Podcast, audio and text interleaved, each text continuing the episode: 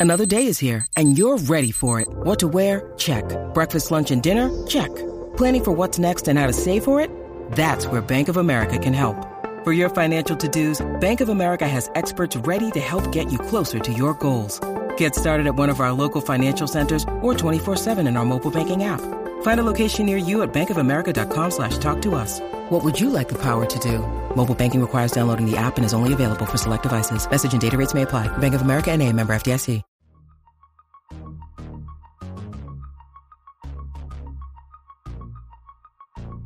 Hello and welcome to the Keystone Kickoff Show. I'm Jim Galante. He is T. Frank Carr. T. Frank, how we doing this week?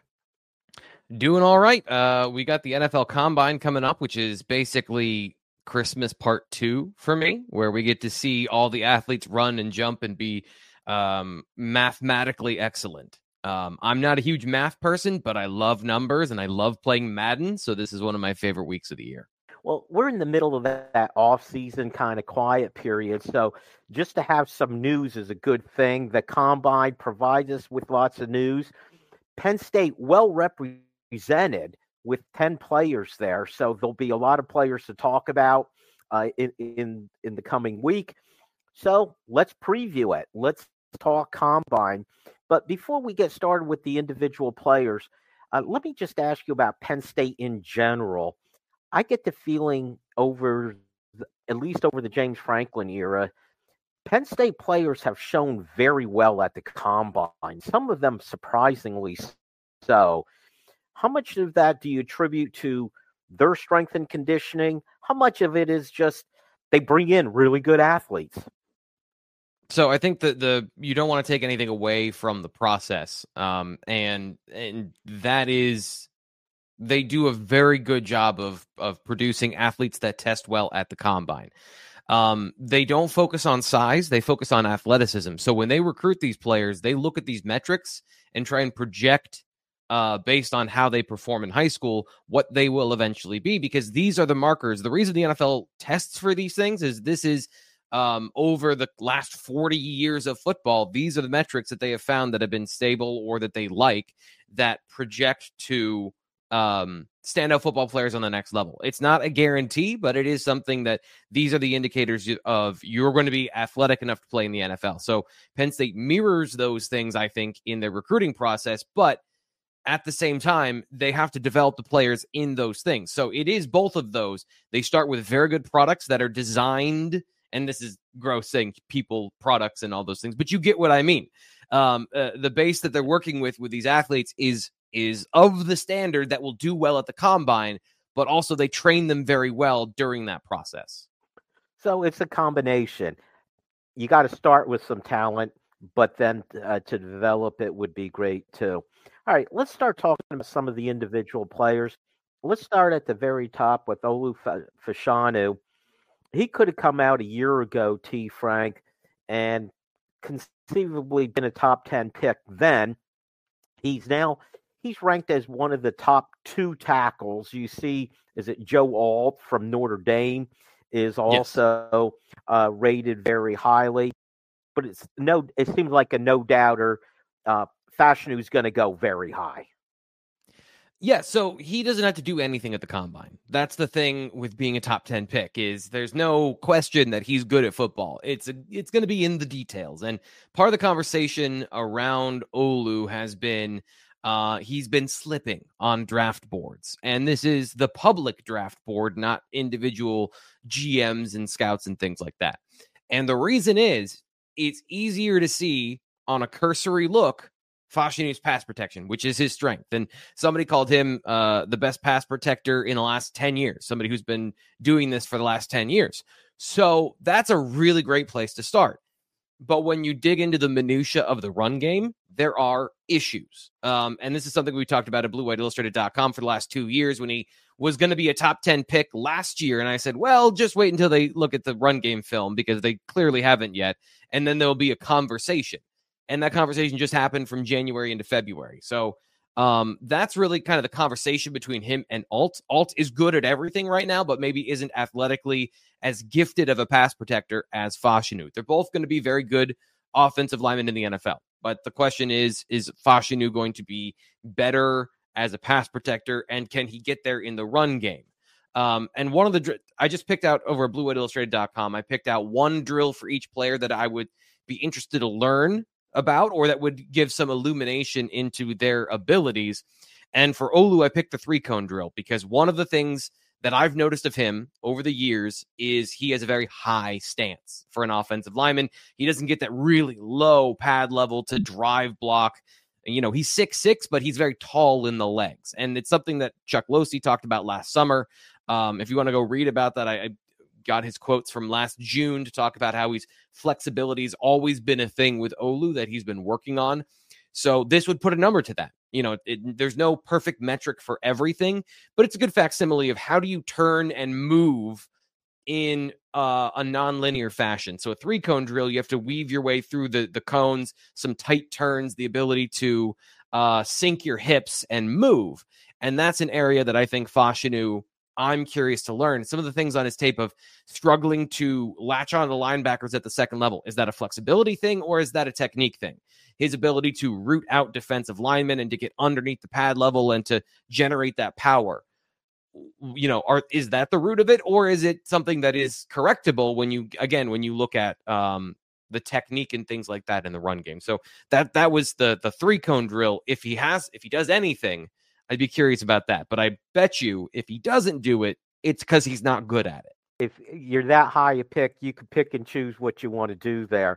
And it might yep. be uh, in his best interest to avoid that one. Gotcha. All right, let's go to um, let's go to Kalen King. Kind of an interesting example here. I was, and I think a lot of people really high on him after the 22 season.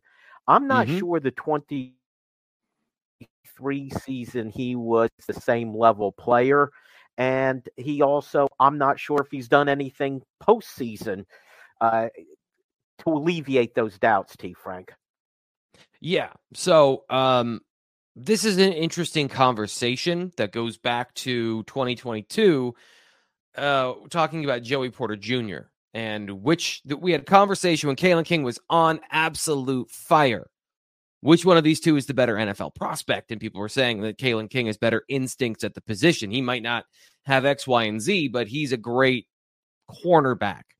And the the thing is, and and the conversation the point I had is you don't get arm length like Joey Porter Jr. Like the NFL is going to value size, length, and speed. And if you are a little grabby or whatever, there's going to be a team that's going to decide that we can take you and we can build on those things and teach you. And lo and behold, the Steelers, who love to take height, weight, speed projects and think they're going to fix all their problems, which is a story for another day, um, they took him and he was very good.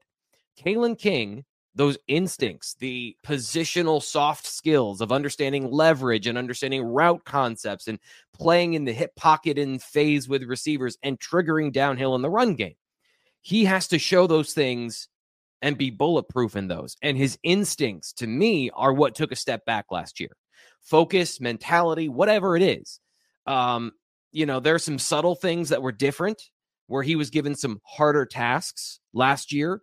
But um, I got the sense talking to him, this is my interpretation, that he said in the offseason he really went into the film and, and did a deep dive on trying to learn offenses and trying to be better prepared for what's coming at him. And sometimes when you do that, you learn too much and then you stop playing with instinct. And to me, that's what I saw last year. So that's entirely correctable. But what is not correctable is he's 5'11, he's 30 inch arms, and he might not run a fast 40. So at the combine, run a fast 40, and people will see that 2022 tape and go, okay, this is a dude who can play in the NFL. We'll take him on day two, whenever that might be, because we see the somebody's going to be lower on him and we can get a steal here. And I think that's where Kalen King is living right now, as far as he's going to be a second or third round pick. That's an NFL starter. That might not be a complete prospect that does everything, but he's going to fit into a system and be very good. And and those things you can't take away that he was good in 22 and he did all those things. We know he's capable of that. It's about reproducing that. I would think he's the type of player where the combine is especially important.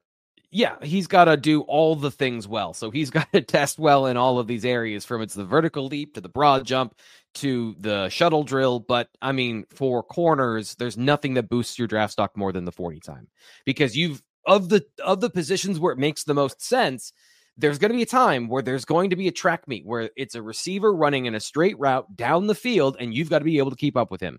So a 40 yard dash is pretty applicable to go routes in the NFL. I understand that, you know, the line of scrimmage and et cetera, there's, it's not a one to one, but you do have to be able to run fast at corner. And that's an area where if you're playing on the outside, linear speed is better and, and more important because you, you maybe, you can be protected a little bit in certain schemes where you don't have to turn and run with somebody in every direction. All right, let's move on to Chop Robinson. Now, I'm a lay person as far as these scouting things go, but watching him game to game to game, I thought this looks like a first round draft pick to me, no doubt.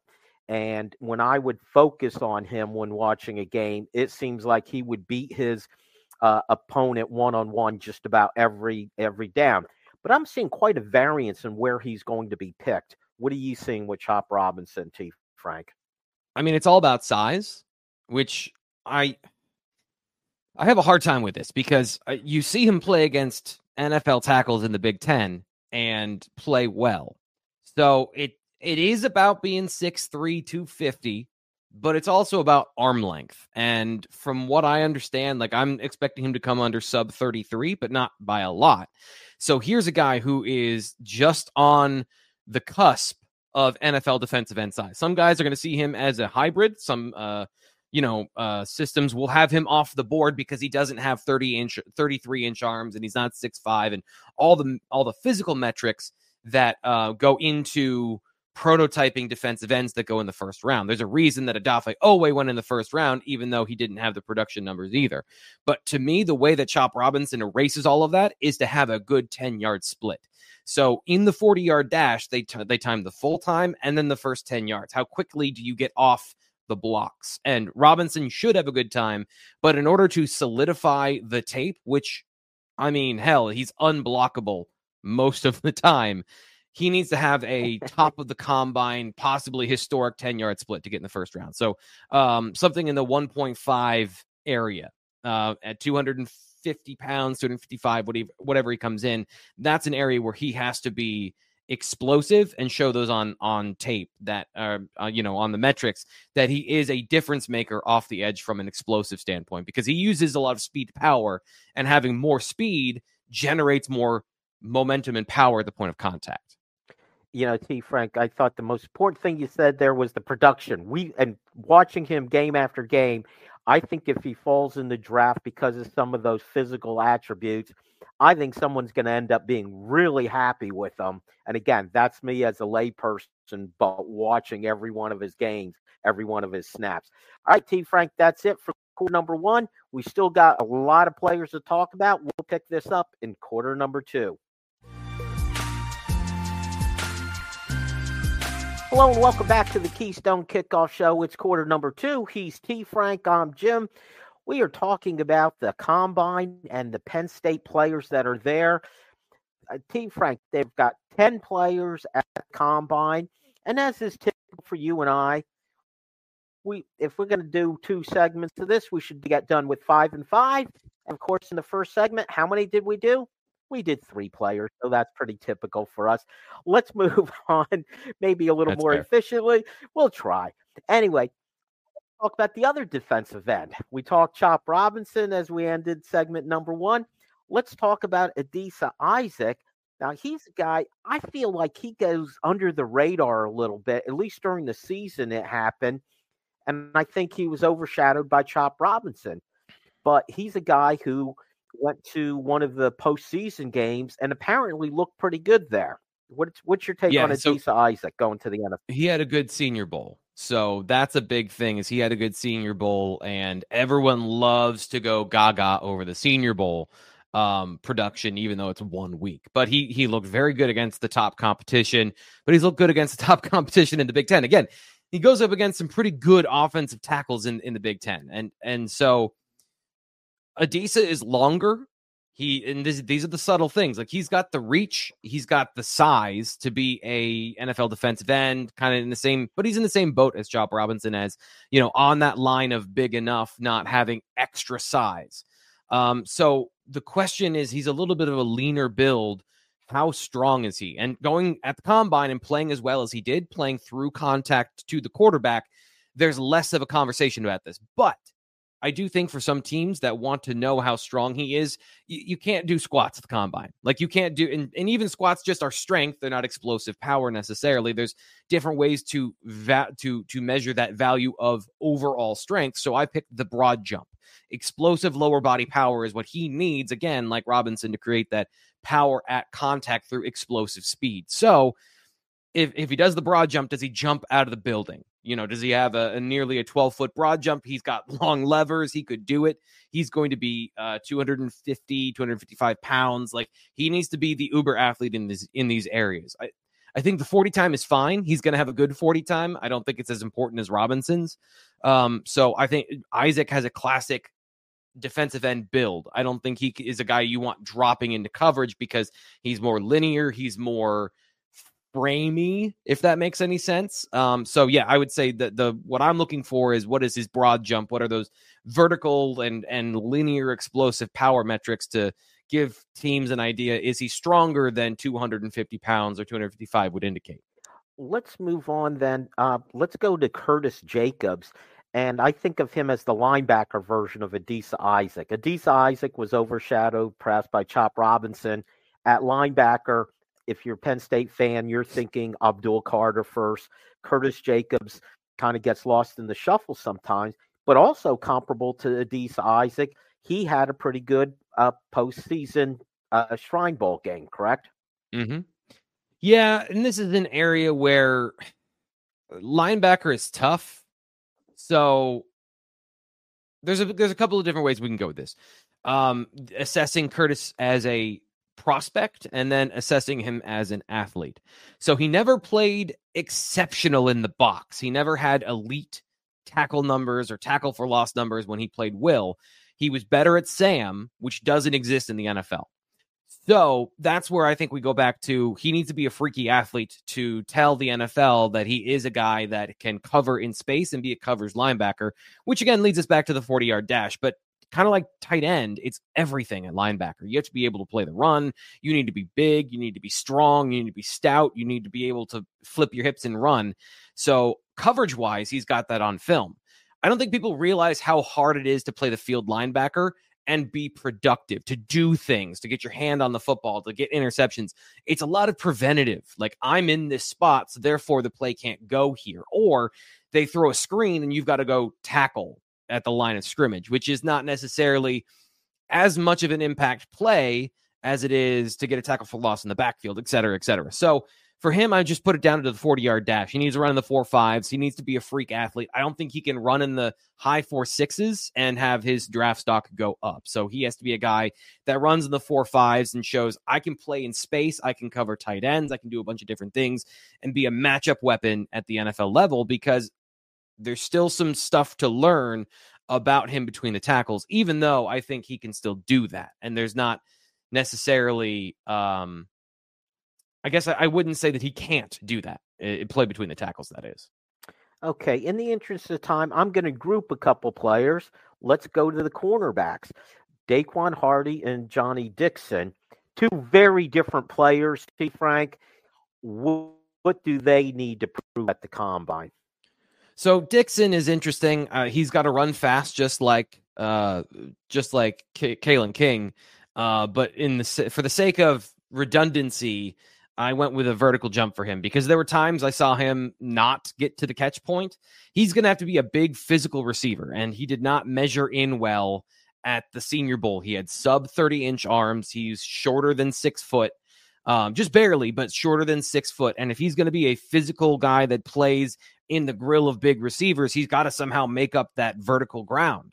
So having a good vert, being able to project into a certain scheme and style, I think that's important. And then for Daequan Hardy, he's going to play in the slot. He's going to be a slot only player at 5'9, 180 pounds. So that three cone drill, again, he has to stand out and be better than everybody else in something to be a priority for a team that wants to pick up a slot corner that you're concerned about in the run game, but you know on third down can be a lockdown guy to be sticky in man coverage with two way goes and option routes. for the NFL, how important is it that Daequan Hardy could be a special teams guy for you also?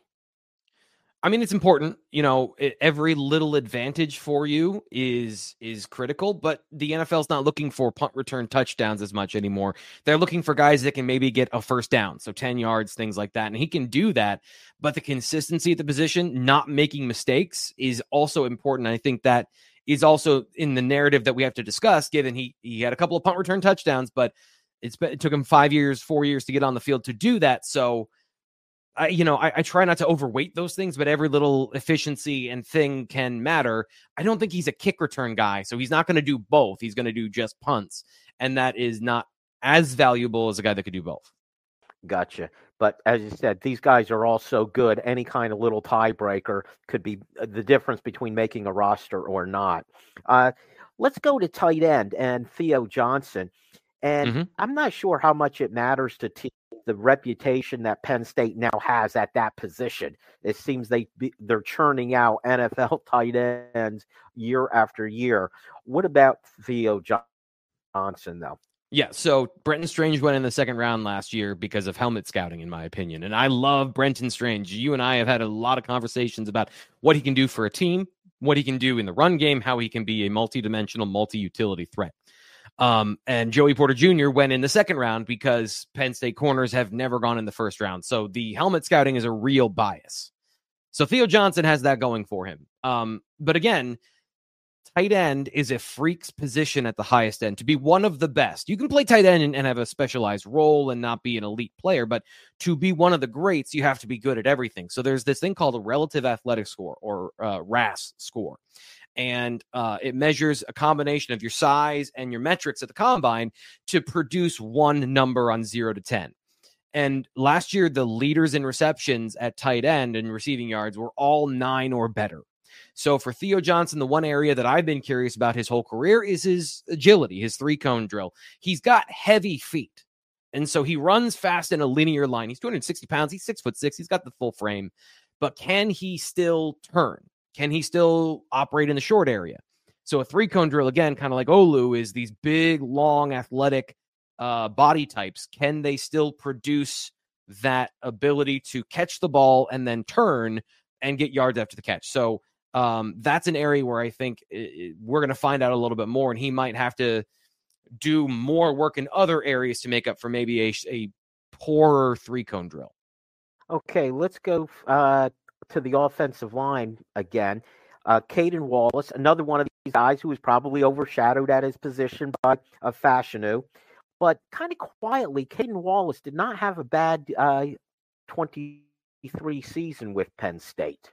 No, he was good. I would say he was probably their second best offensive lineman. And this is the part where I, I, asked James Franklin point blank, like, how do you know a guy is uh, one of the most athletic guys you've ever seen if he never does it? Basically, was was my question. And you know, how do you know a guy can have a fifth year breakout? And he said because we've seen him do it, it's just doing it more consistently, and he did it more consistently last year. So one of the things that I, I put down for him was the shuttle drill. So that's where you stand in the middle and you run, and then you go about 10 yards and then you stop and you touch the line and you go back like a basketball drill so his his change of direction in a quick way because there were things on film he just couldn't do for 3 years like he couldn't get certain zone blocks because he couldn't beat the guy to his inside he couldn't open up and beat a guy to his inside. So, what are those metrics like? Where does he do those things? Because I think from an athletic standpoint, um, you know, I, I, I talked to Landon Tengwall on Monday, and he said Caden Wallace is going to jump out of the building for an offensive lineman.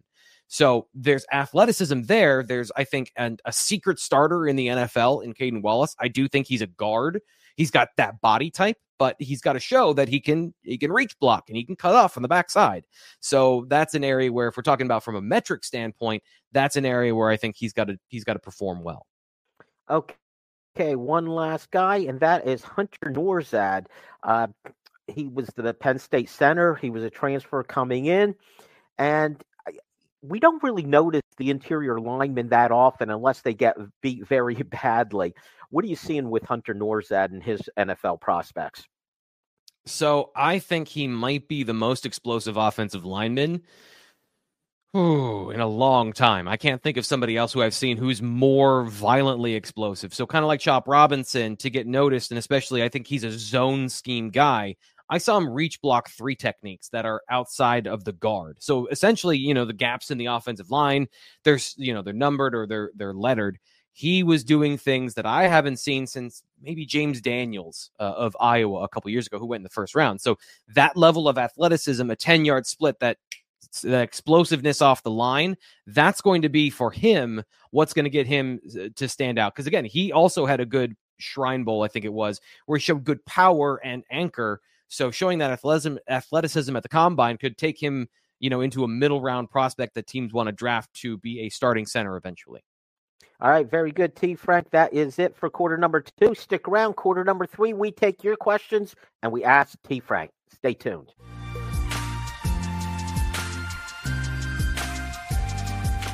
Hello and welcome back to the Keystone Kickoff Show. It is quarter number three. I'm Jim. He's T. Frank. It is time for Ask T. Frank. This is where we're going to take your questions for T. Frank. And if you want to send in a question, all you got to do is download our app, Keystone Sports. You'll see the tab for Ask T. Frank, and away you go. All right, let's get right to it. Let's start with Dave in Bradford, who says, T. Frank, I'm confused by the fact that Will Levis could not get on the field at Penn State except in run only situations, but somehow he's able to be a starting quarterback in the NFL where throwing the ball is all they care about.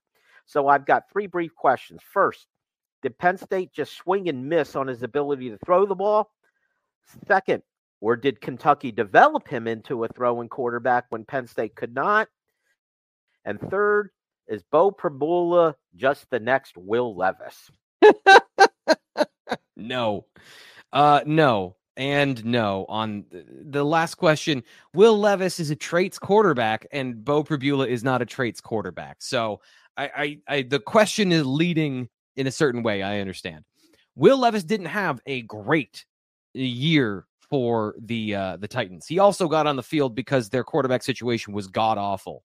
You know, Ryan Tannehill wasn't good. It wasn't like he won the starting job. They were desperately looking for something. Um, and it kind of goes to what we've talked about with Will Levis all the way to the beginning at Penn State when we saw him on the field and then when he went to Kentucky.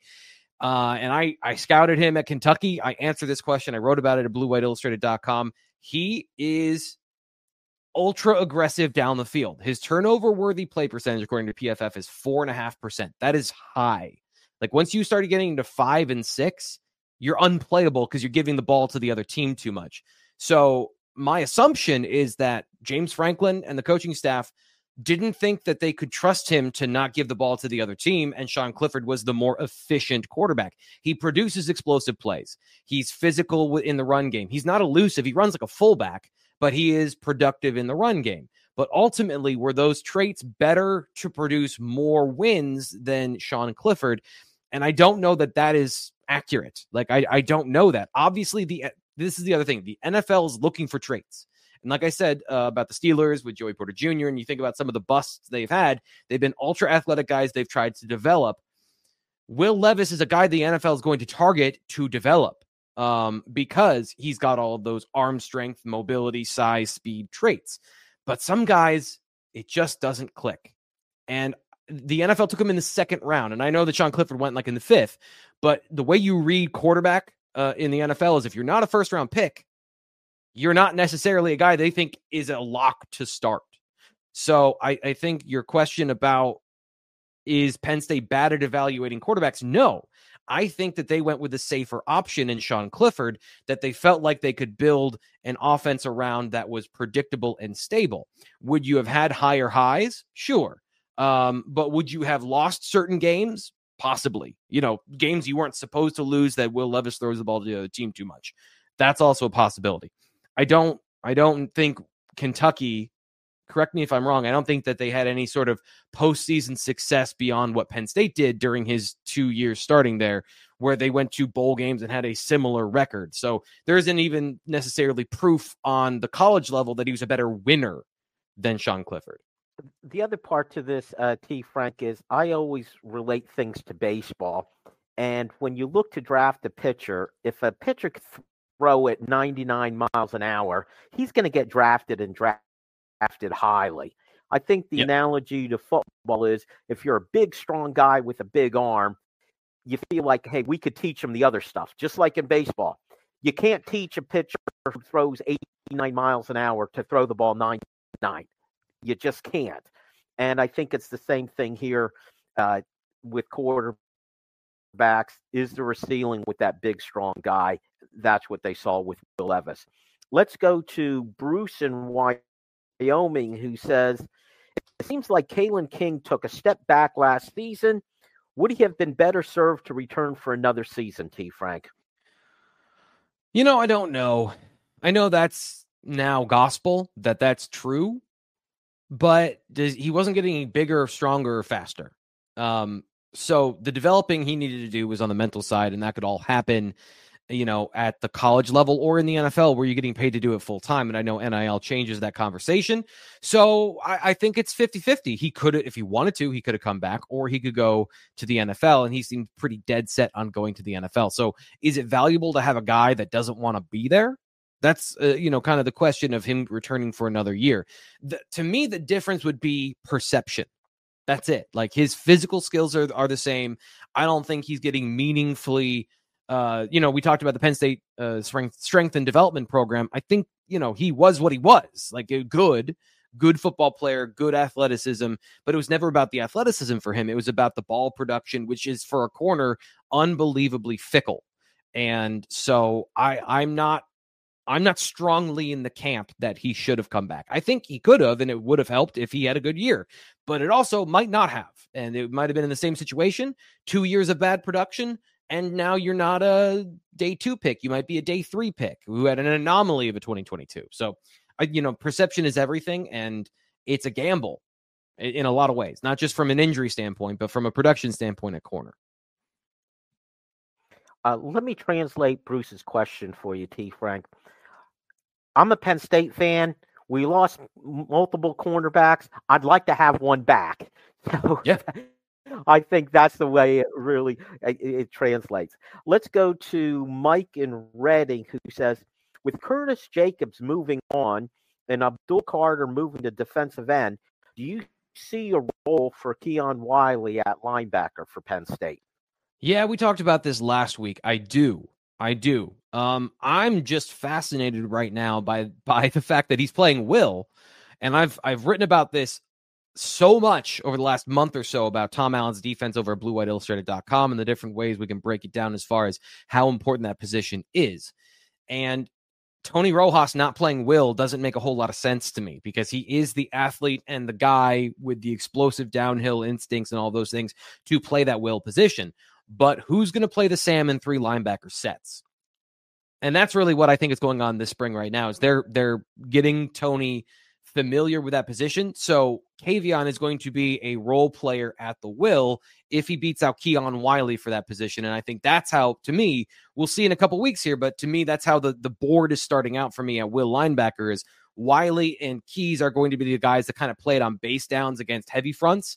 And then Tony is going to be a third down guy at will and a two linebacker set guy at will, who we might ultimately see play more at that position um, and kind of like Curtis Jacobs, talking about him a little bit earlier, where he splits time. And it's going to be about what is the best defense for Penn State and how many snaps does he get out in the field and how many does he get in the box? Because that's going to be what they determine as far as who's playing uh, and and who's on the field. Because those safeties, they've got to conversate, they've got something to say about this as well. So it, you're not taking Tony Rojas off the field. You're just not going to be doing that and leaving on as much as I think Kaveion Keys has potential to be a great linebacker. Tony Rojas has shown it and is is as proven as you can be after one year. So I I think that he's going to be a guy that plays in in base packages and four three packages. He plays that will position, but the the playmaking aspects, I think Tony Rojas, that's still his job. And you know what? When you talk about asking if a player is going to, I how do they put it, have a role at Penn State, at least for the last couple years defensively, I've always said it's not like there's 11 starters. There's 15, 18, even 20 guys who get significant playing time depending yeah. on down and distance and, uh, you know, situational. So you could have a role without being the lead guy um, on this defense. Let's uh, let's go to Alan in Tamaqua, who says – should they have made the shift of Abdul Carter sooner? was there also some kind of education in having him play linebacker first? So if you're moving him to defensive end earlier, when does he play? When you've got Adisa Isaac and Chop Robinson there. So that I, I I don't I don't understand necessarily the idea of moving him to defensive end when you've got two, as we talked about, elite athletes that bring a similar thing. Um, I how do I put this? I think that it's it's a mutual decision to move to defensive end. It's beneficial for Abdul. They need his skill set there. But if they didn't need his skill set there, we would be having a different conversation. Um, playing him at linebacker gives you a 250 pound linebacker. That's a that's an advantage in the run game. Getting him to play better against the pass was uh, an attainable goal. I don't know that he'd be an elite pass protector at any point, but he could be good. And and so, you know, I think that these things don't happen in a vacuum. That's the main thing I take from this. And no, I don't think the shift to defensive end should have happened earlier. I think it happened when it happened. I think you make a great point. And I've always talked about you get as much talent on the field as you possibly can. When you have two really good defensive ends, and by the way, a third one who wasn't too bad yeah. either, you know, where's the need? You want Abdul Carter on the field, obviously, but I also want Chop Robinson on the field. I also want Adisa Isaac on the field. And I think we saw that sometimes even when uh, would Chop Robinson move around, would they get three defensive ends on the field? Well, when you have yeah. three really good ones, it's probably a good decision to do that. He also rushed the passer. There, Frank. He, also rushed the passer 100 times as an off ball linebacker last year, which was the most of any pure off ball linebacker. So it wasn't like they didn't use him in the in, as a pass rusher. It's just now he's going to be playing the run from the line of scrimmage and and pure, you know, coming up. We've talked all about this in the last couple episodes and some of the things he's going to have to learn how to do. Um, so yeah, I, I think that it, it's a move that they they made. They didn't have to make it though. I think that that to me, that's the important thing here is they didn't have to make it. This is a choice by Carter and uh, Penn State. It is to in his best interest, as you said. That's where, as an NFL player, that's where he's probably uh, best situated and can make a lot of money doing that. But as a Penn State fan, T. Frank, I'm looking at what you were talking about. There's a need now at defensive end when you lose the two guys you lost, right? Yeah, yeah, absolutely. You know, I think and the skill set that you lost of that fastball speed off the edge. You've got a lot of guys that are physical and strong and can play through tackles, but you always want to have that guy who you know, and Dani does this, and I don't want to I don't want to mitigate it too much, but Dani has the ability to get quick wins where he wins with his hands, he wins with his length and his power, and he can just make tackles irrelevant. But you do want to have a guy that has speed in case, you know, he faces a guy that is equally talented to him. So just having those balanced threats of style and ability is important. Okay, that is it for quarter number three. And as T. Frank, stick around. We've got another quarter to go. Stay tuned.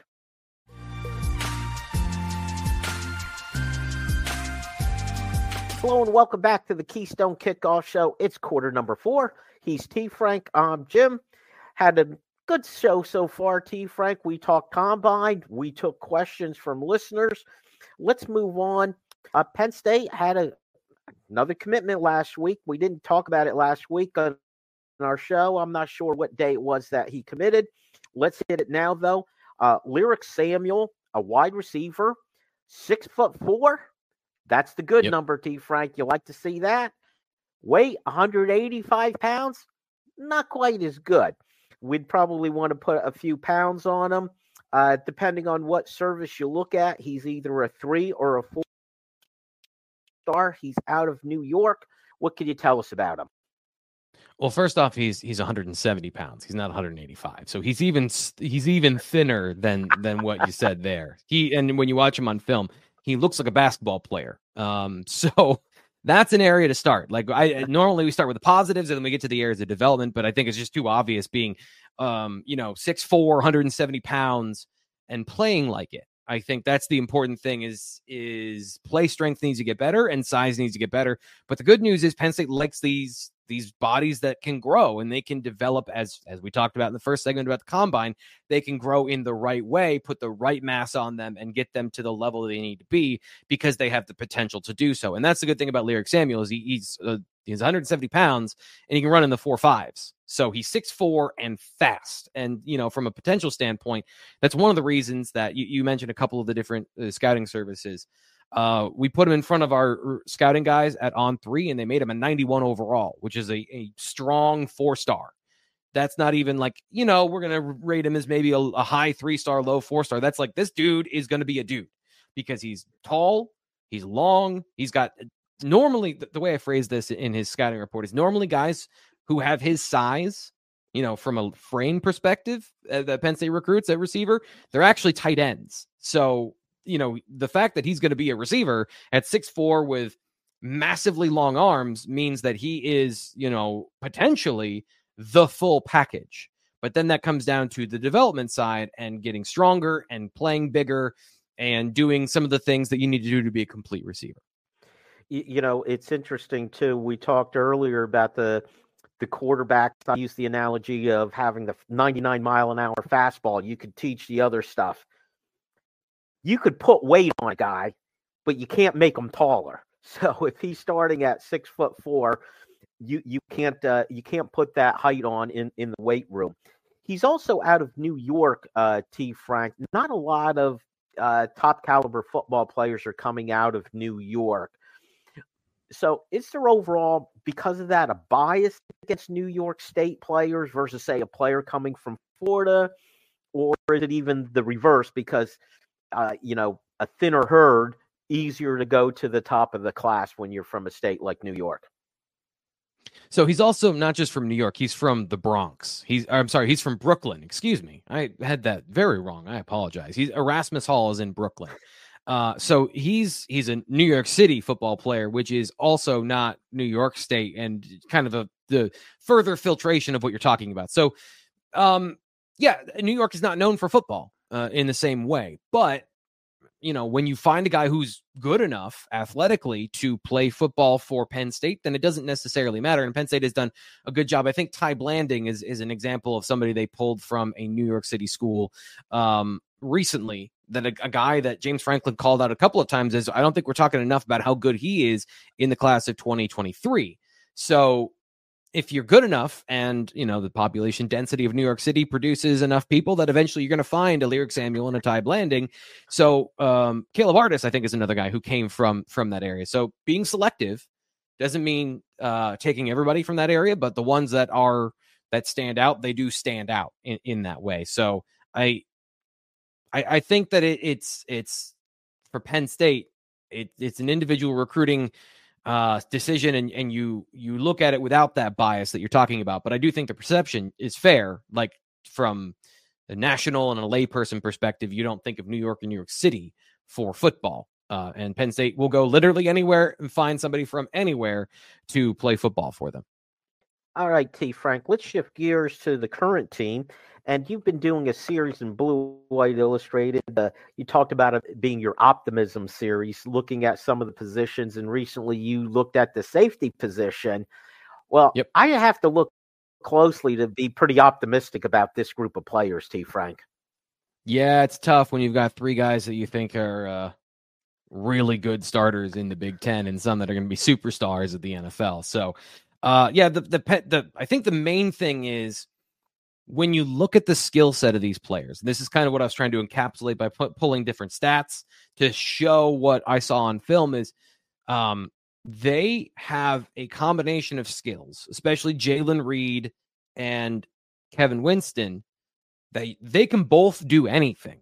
They can play the run and they can play the pass. So from Tom Allen's defense, which the point is deception, subterfuge, changing the picture at the post snap and unexpected safety rotations, if both of these guys can cover deep and both of these guys can play in the box and both of them have some skill in man coverage, now you've got a two high safety system that can do anything. And the most dangerous ones are the ones that have the versatility at safety to complement a strong pass rush and everything else you need in the basics of a good defense. So I think this is a match made in heaven with especially these two guys. And then when you throw in Zakee Wheatley and his um history as a gambler and a guy that can jump routes and get the ball in this defense, the qualities of these players is a perfect fit for what Tom Allen wants to do. And I'm, it's going to be fascinating to see what iteration he comes up with, given that we had the conversation about the linebacker position and how do which one of those three players are going to be on the field. And does Abdul Carter have flexibility to play, you know, a hybrid role next year? There's a lot of versatility in this defense, and it's going to be interesting to see what a creative mind like Tom Allen comes up with. The guy that stands out for me is KJ Winston, and where he first stood out to me was his ability to get in the box and make tackles. I think the White game last year, he made a couple really impressive plays that stood out to me, and he did nothing during the season to change that opinion. But you uh, brought up something, and I want to make sure I read this correctly. Uh, you said with the staff KJ Winston didn't miss a tackle last season. Is that correct? Yep, that's as, as far as what I saw in the data. He did not miss a tackle in the pass game or the run game. Um, so that's an impressive stat. One of, I think, only six safeties in the nation who were starting quality, like number of snaps, that did that. So having the ability to be absolutely rock solid is a huge thing. Like starting with not making mistakes is massive. I want to relate this to the conversation you were having again with the linebackers. You alluded to it a little bit. How about expanding on it? Where on that third down, when theoretically a linebacker comes out, it's okay, who's the extra player? We saw that where Daequan Hardy was used. It was a third cornerback. So mm-hmm. what's it going? The question is, who's that player going to be? And it could be from several different positions. One of it seems like safety would be a natural to have that extra safety in the game because you have three very good ones and they all are pretty good at everything. So that's going to be the major determination for this particular defense in this upcoming season. You think back to 2022, and Tig Brown did something like this, but they always had Johnny Dixon and Daequan Hardy um, as guys that can play in sub packages. So you look at the cornerback roster right now and you like the talent, but it's short on experience and it's short on guys who you know can do it. So this spring, I think it's fair to say the safeties have an advantage of who's going to be in those third down packages. There's still going to be a nickel corner. Like you're not going to go into a season without that player. But could a safety do that most of the time? Do you want to go to dime where you have a, a, third safety and a third corner on the field? A lot of this is going to be matchup dependent, so you're not going to have an, a firm answer of yes or no on all of these things. Um, so that's going to be the major determination. And then I think from there, the question is not just about sub packages, but what's your base defense? And this is a, a I wrote a long article about this centering around Tony Rojas, but the the philosophical question is what is your base defense? Because you know, you can go sub package all the time and you can have a bunch of different variations, as you mentioned, having uh, uh 12, 13, 14 guys that have starting level reps, but you have to start somewhere, just like the receiver conversation. They can, sure, they can play multiple positions, but you're not having just receiver on your depth chart. You have to have some sort of determination about where these guys are starting and what's their base home position. Philosophically, your defense has to have a starting point. So that's going to be the conversation with the safeties. Is there somebody good enough to play the run that you can use in a multifaceted way that is that can that can play coverage and do those unexpected things we talked about. So that's going to be the big conversation. And you know, I don't think based on the personnel that it's going to be a four-two defense with a slot corner. And and I know p- fans are excited about King Mack.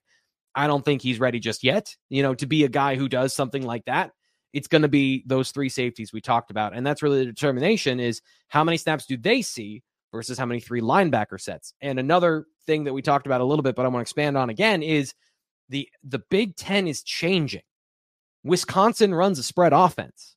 You know, you're not playing Michigan this year. You don't have Iowa on the schedule. So some of these big bruising, we have to Manny Diaz has to play three linebackers against Minnesota and suddenly his 4-2 defense isn't a 4-2 defense anymore that's coming with this particular Big Ten playing uh, USC. Um, Eric Bieniemy being the offensive coordinator UCLA, bringing I'm assuming a pro style offense. You have to you have to be multifaceted. You have to be multidimensional, and getting these guys uh, ready to do that. I think means to me in the long term, maybe you're not playing three linebackers because you want that athleticism on the field. And T. Frank, when you start describing this, all I keep seeing in my head is KJ Winston as a guy mm-hmm. who can play safety. He's a defensive back, but he's just so capable in the box. I almost feel like he plays like a linebacker once you put him in the box. My only problem with that is I feel like it limits him. I feel like that is a can can be a reductive uh, role for a linebacker. Remember, I, I said with um with Curtis Jacobs, like it is a the Sam linebacker is kind of a limited position because you are playing a space that is either you deny the pass or you give up the pass for a short gain and it doesn't give you the opportunity as many times to make plays. So he in that situation to me has to also be able to play man coverage and be able to do a couple of different things which i think he can do. But the nfl then will look at him as oh he played as a box safety so we're just going to play him as a box safety. Um, ha- he has to be able to play in deep coverage. Like the, the system has to be flexible enough that he can do everything because that's when you really unlock that box ability is when he is there unexpectedly and cleaning up all right, very good, T. Frank. That is going to have to be it for our show. Thank you all for listening. Make sure you join us next time on the Keystone Kickoff Show.